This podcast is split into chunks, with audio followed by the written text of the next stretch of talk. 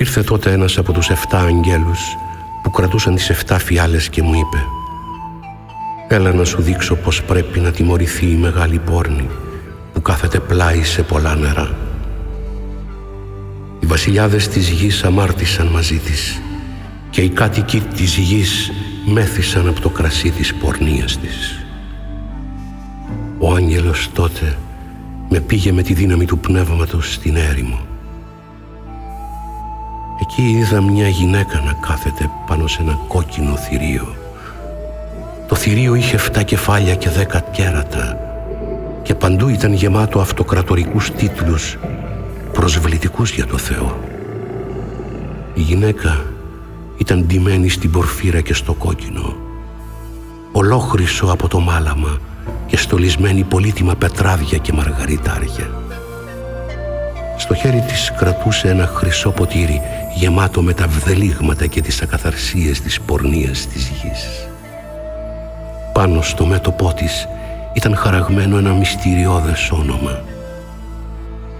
Βαβυλώνα η Μεγάλη, η μάνα των πορνών και των βδελιγμάτων της γης.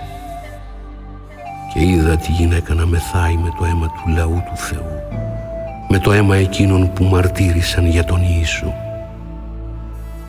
Όταν την είδα, έμεινα κατάπληκτος.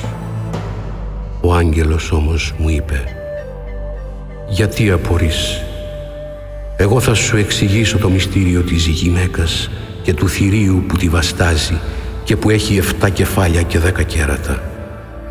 Το θηρίο που είδες υπήρχε, μα τώρα δεν υπάρχει.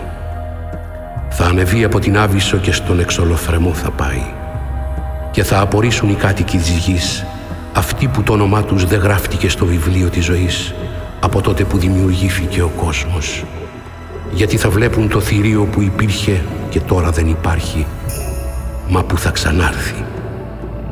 Εδώ χρειάζεται σοφό μυαλό. Τα εφτά κεφάλια συμβολίζουν τους εφτά λόφους που πάνω τους κάθεται η γυναίκα και ακόμη τους εφτά αυτοκράτορες. Οι πέντε έπεσαν, ο ένας υπάρχει, ο άλλος δεν ήρθε ακόμη. Και όταν έρθει, λίγο καιρό θα παραμείνει. Όσο για το θηρίο που υπήρχε, μα τώρα δεν υπάρχει, είναι ο όγδος αυτοκράτορας αλλά είναι και ένας από τους εφτά και πηγαίνει στον εξολοθρεμό. Τα δέκα κέρατα που είδες είναι δέκα βασιλιάδες που δεν πήραν ακόμη την εξουσία να βασιλεύουν, μα θα την πάρουν για μία ώρα μαζί με το θηρίο. Αυτοί συμφωνούν σε ένα πράγμα.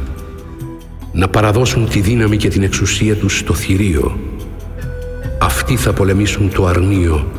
Το αρνίο όμως μαζί με αυτούς που διάλεξε τους εκλεκτούς και πιστούς θα τους νικήσει γιατί είναι Κύριος των Κυρίων και Βασιλιάς των Βασιλιάδων. Τότε ο άγγελος μου λέει «Τα νερά που είδες πλάι στα οποία κάθεται η πόρνη συμβολίζουν τους λαούς και τους όχλους, τα έθνη και τις γλώσσες. Τα δέκα κέρατα που είδες και το θηρίο θα μισήσουν την πόρνη θα την ερημώσουν και θα τη γυμνώσουν. Θα φάνε τις άρκες της και θα την εξαφανίσουν με πυρκαγιά. Γιατί ο Θεός έβαλε μέσα τους την επιθυμία να εκπληρώσουν το σχέδιό Του. Να παραδώσουν ομόφωνα τα βασίλειά τους στο θηρίο, ώσπου να εκπληρωθούν τα λόγια του Θεού. Τέλος, η γυναίκα που είδες συμβολίζει την πόλη τη μεγάλη που κυριαρχεί πάνω σε όλους τους βασιλιάδες της γης.